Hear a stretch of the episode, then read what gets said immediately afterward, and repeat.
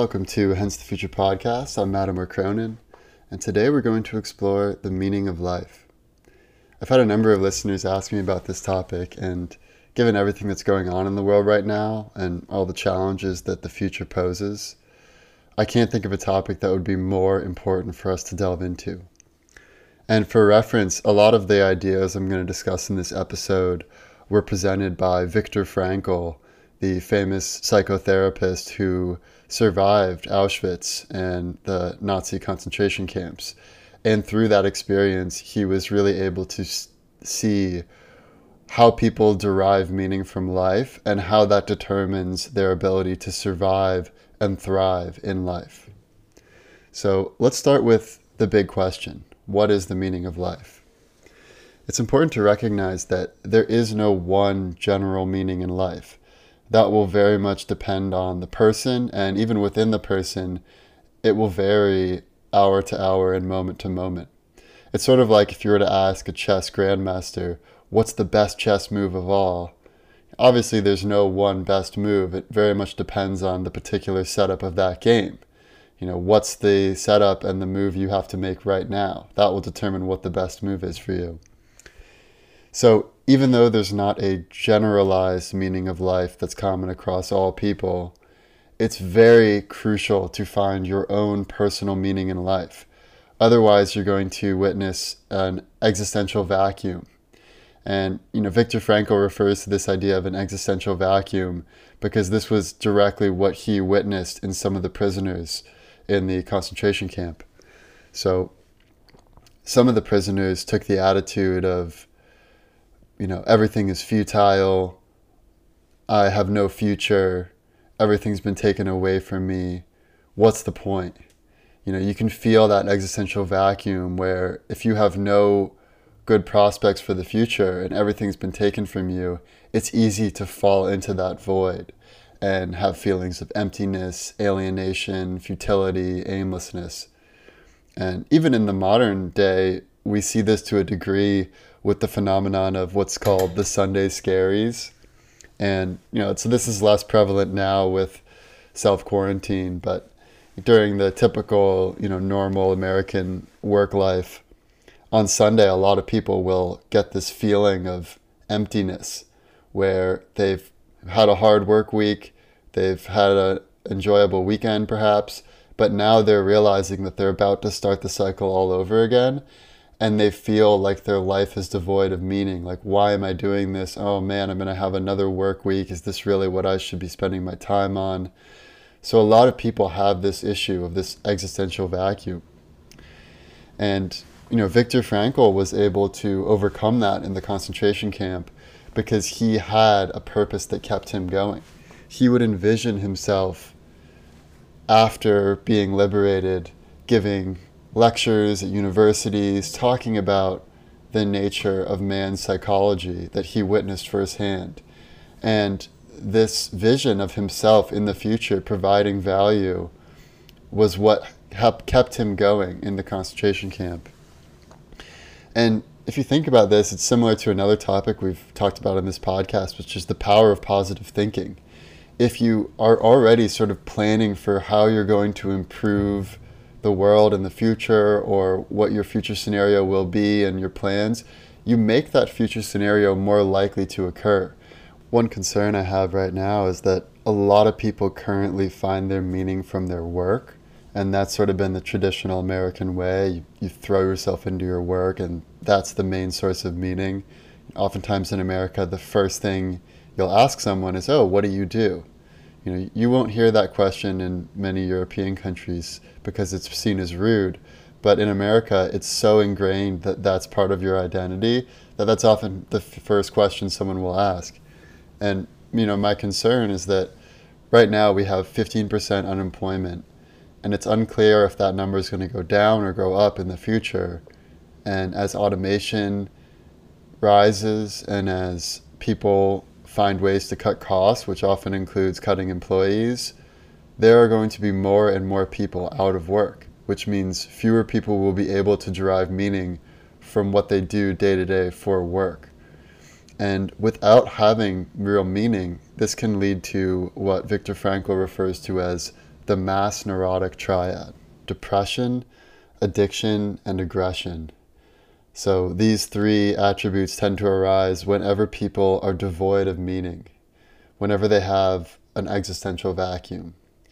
So for depression, you know, this is something that's very much an issue right now. 20% of Americans are currently depressed, and with all the supply chain issues of the coronavirus, we actually currently have a shortage of antidepressants. We literally cannot get enough Zoloft into this country for the people who need it. So this is a major problem right now that a lot of Americans are grappling with. I myself have grappled with depression in the past and I've come out of it the other side. I no longer have, have an issue in that area, but I can very much understand the feeling of it. And you can fall into a depression where it almost feels comfortable, and that can make it even harder to get out. The second part of the mass neurotic triad is addiction. And Naval Ravikant talks about how addiction really is the modern struggle.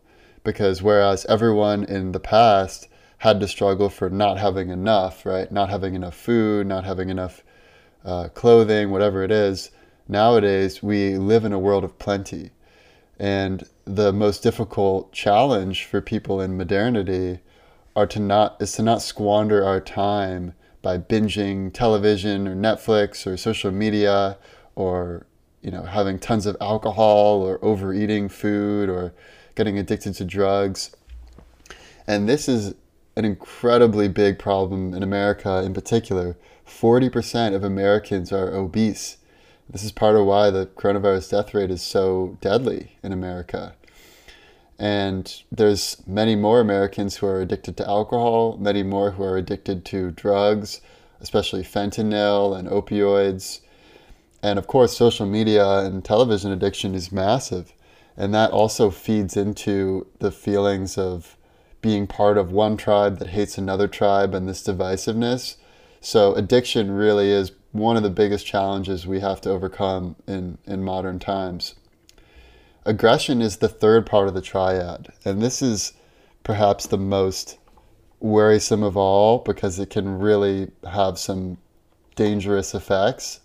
Um, you know, we saw this after you know the, the rise of Nazi Germany, where they were devoid of meaning. They had been totally screwed over after World War One. They didn't have great prospects for the future. They had mounds of debt. Their currency was totally devalued. So they went to a place of aggression and taking it out on their European neighbors. And, you know, that led to World War II. So aggression is a very serious uh, concern whenever there is this mass existential vacuum in a society. And we're seeing this a lot right now as well. So, you know, we're seeing tons of videos online of Karens, which is the phenomenon of of you know oftentimes you know white women having racist remarks against uh, people of color and calling the police on them and sort of using their white privilege to uh, exert power over others. We're also seeing it with police who are being brutal against protesters needlessly. We're also seeing it from protesters themselves uh, being perhaps more brutal than, than they need to uh, against police and you know we're seeing it from looters so there's just so many instances right now of aggression and this is a, a major concern as well so what is the remedy for the existential vacuum and the mass neurotic triad well according to viktor frankl it's logotherapy and he developed this form of therapy and it's quite unlike other forms of therapy you've probably heard of so logotherapy comes from the greek word logos which means meaning or purpose. And the basic notion of logotherapy is that in order to thrive and in more dire circumstances survive, we need to discover our personal meaning of life. And this is distinct from the will to power, which Nietzsche popularized, or the will to pleasure, which is Freudian. Instead, it talks about a will to meaning, which is that the fundamental driving force in our life is to find meaning in our existence. And the way this differs from traditional therapy is that normally we ask life, oh, what is the meaning of life? As if life is supposed to give us some answer. But the difference with logotherapy is that life is really asking you, what is the meaning of your life? So you can almost think of life as serving up these different situations that you have to take on, and however you respond to those situations determines the meaning that you derive from life. So even in the most dire circumstances, like Viktor Frankl was literally starving and in the freezing cold with rags on his back, and all he would get is some little pieces of bread and you can still, even in those circumstances, find meaning in life from giving a little bit of your bread to someone who's even more unfortunate than you are, who's even closer to the grave than you are. Or you might find meaning in life by simply seeing a beautiful bird appear on the barbed wire and just relishing in that beauty for a moment, even though the rest of your life is totally in chaos and despair.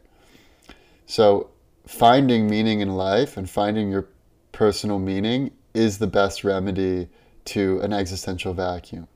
The other major difference between logotherapy and traditional therapy is that logotherapy very much focuses on the present and the future. What are you going to do with your life situation right now, with the circumstances that life serves up to you, and how is that going to determine the meaning of your life in the future on an ongoing basis, moment to moment? Whereas traditional therapy very much focuses on the past and it's very introspective. So in a traditional therapy session, you know, the therapist will ask you all these questions about your upbringing, your past, you know, were you abused as a child? Do you have abandonment issues? Like what's the real reason? Let's dig deep. Let's let's bring up all the negative baggage and air it out and that is supposed to cure you of your neuroses.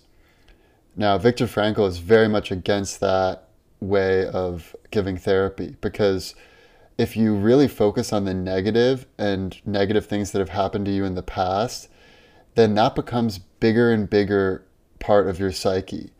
It's the more thought and energy you give to something, the more power it can have over you. And this can also play into the ego, where you tell yourself some story of your life and it can lead to a victim narrative oftentimes. So rather than focusing on the negative and all the bad things that have happened in the past and all the ways that you've been mistreated and haven't had the right opportunities, instead, you know, taking all of that as fact, how are you going to respond right now? And how will that determine your meaning in life? So by it's really a, a, a, philosophy that's less about introspection and it's more about action. It's about what you do rather than what you think. And that's why it's also something that you can't really practice in a cave, you know, alone, isolated. It's something that you really practice day to day with your life and your encounters with other others. You know, if you go to a coffee shop and the barista is really rude to you, how do you respond? Do you stoop down to their level and are rude back to them? Or do you just smile and go about your day and be the bigger person? However you respond, that determines your meaning not only that, it also affects the rest of the world. So if you are the bigger person to that barista, then maybe that changes that barista's perspective a little bit, or they decide to be a bit nicer next time. Whereas if you're always sort of stooping to their level and you know focusing on the negative, then that creates a feedback loop of negativity that spreads throughout the world. And finding meaning in life isn't just a nice to have. It really is the fundamental determinant of your ability to survive and thrive in life.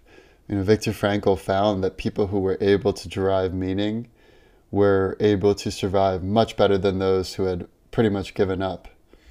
So I would ask you, and I've asked this myself, what is the meaning of your life? Is it purposeful work? Is it love? Is it finding meaning in suffering? These are the three main areas that Viktor Frankl speaks about as being sources of meaning of life. So, purposeful work is definitely the most common, and this is the notion of pushing society forward. So, this can come in many forms. You might be focused on truth, and this is one of my big driving forces is that I very much focus on the truth. I want to figure out what's real, what's just a, an example of bias. You know, how can we really look at the data and look at our experiences to figure out what is the ground truth.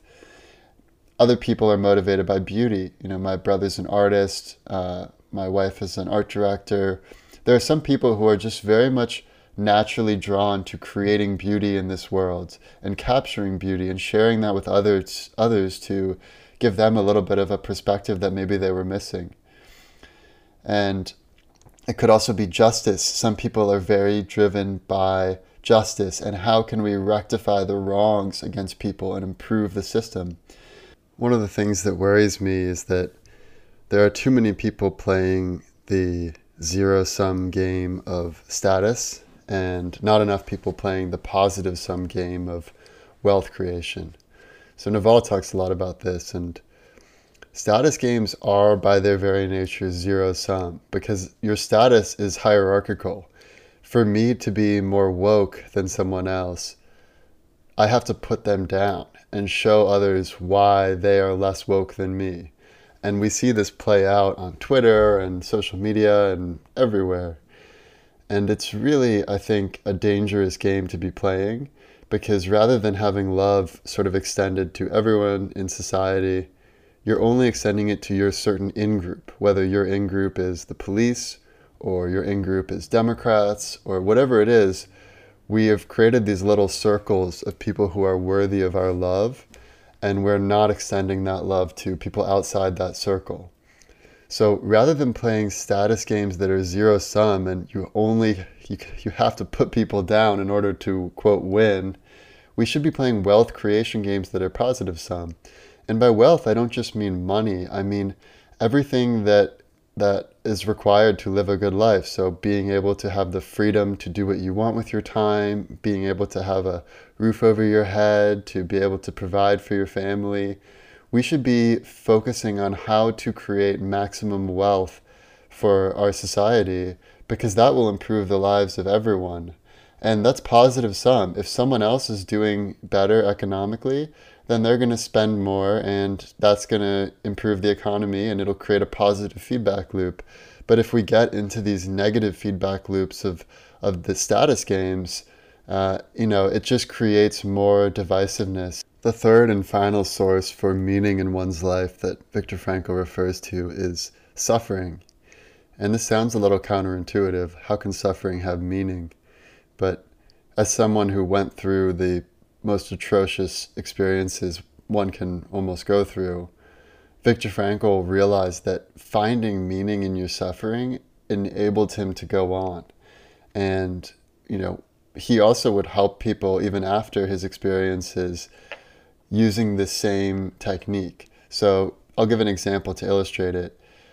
A man came to him, a man who was in his 60s or 70s, and he was in total despair because his wife had just died and he was deep in mourning and he really didn't know how can I go on. And rather than take the traditional therapist approach of, you know, digging deep into the past and all of that, Viktor Frankl would just ask him a question and say, well, what would it be like right now if, if you had died first and your wife had lived on? And the man realized that he was actually sparing his wife so much suffering by being the one that had to live on. And so he immediately felt this lightness because he now had meaning to his suffering. That by going on and living his life, even after his beloved wife had died, he was actually, in a way, sparing his wife additional suffering. And just that little bit of, of positive, uh, you know, take on his suffering was able to totally change his perspective on life. And I would also say that something that's relevant here is Naval's quote of the point of life is to feel something. So, so often in life, we try to distract ourselves from any sort of emotions. Like if we feel the least little bit of boredom, we pull out our phones. Or if we feel sad, we will distract ourselves, we'll take drugs or alcohol, or we'll overeat. But sometimes it's not always bad to feel something it's sometimes it's good to feel the real emotions and you sort of want to experience life in all of its varieties. You don't want to have this bland, sort of muted experience of life. And I'll just end this little section with a quote taken directly from the book Man's Search for Meaning, where he says, Everything can be taken from a man but one thing, the last of human freedoms to choose one's attitude in any given set of circumstances, to choose one's own way. Now let's get into the future scenarios. Let's talk about the worst case scenario. Worst case scenario. The worst case scenario is that we continue asking life, what is your meaning, rather than realizing it's life that's asking us what the meaning is. If we fail to realize this, then we'll get stuck in the existential vacuum and society will become overwhelmed by the mass neurotic triad of depression, addiction, and aggression. And this is to a large extent already the case. I'm concerned that this could lead to a terrible outcome because if we have a breakdown of trust between neighbors, between different groups within our society, and within political parties and different ideologies, that could lead to a breakdown of systems and that could lead to a breakdown of progress and we could really see ourselves moving backwards rather than forwards when it comes to progress. Let's go to the best case scenario. Best case scenario. For the best case scenario, I want to open with a quote from Nietzsche where he says, He who has a why to live for can bear almost any how. And I very much believe that if we collectively can figure out our why, then we will be able to overcome any challenge that the future throws at us. And what that will require is for us to find a why that's not just within a little subgroup of our society, but it needs to be a why that all of us can get behind. And ideally, it would not just be on the national level of, okay, what's the why for America? But ideally, it would be on a global level, all countries, and maybe even all beings, all earthlings. What is the why for us? And if we can do that and we can focus on that why, I have no doubt that we will be able to colonize the stars, we'll expend our lifespan, we will improve the environment, we'll be able to bring people out of poverty, and we can just create an incredible future for all species and all earthlings. Let's get into the most likely scenario. Most likely scenario.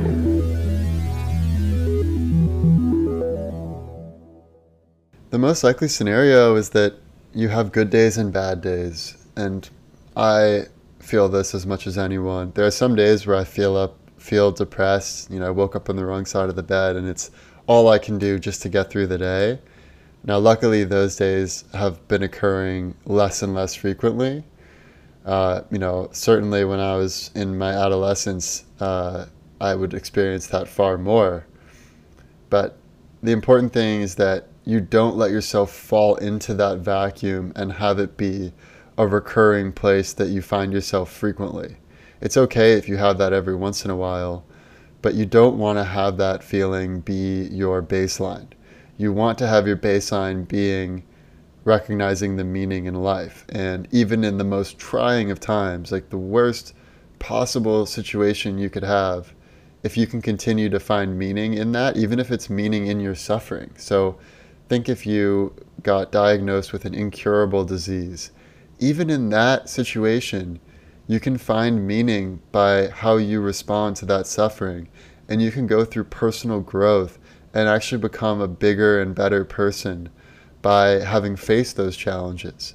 And part of the major fear that people have is they have this fear of what's going to happen at the end if they die, if they have something really painful.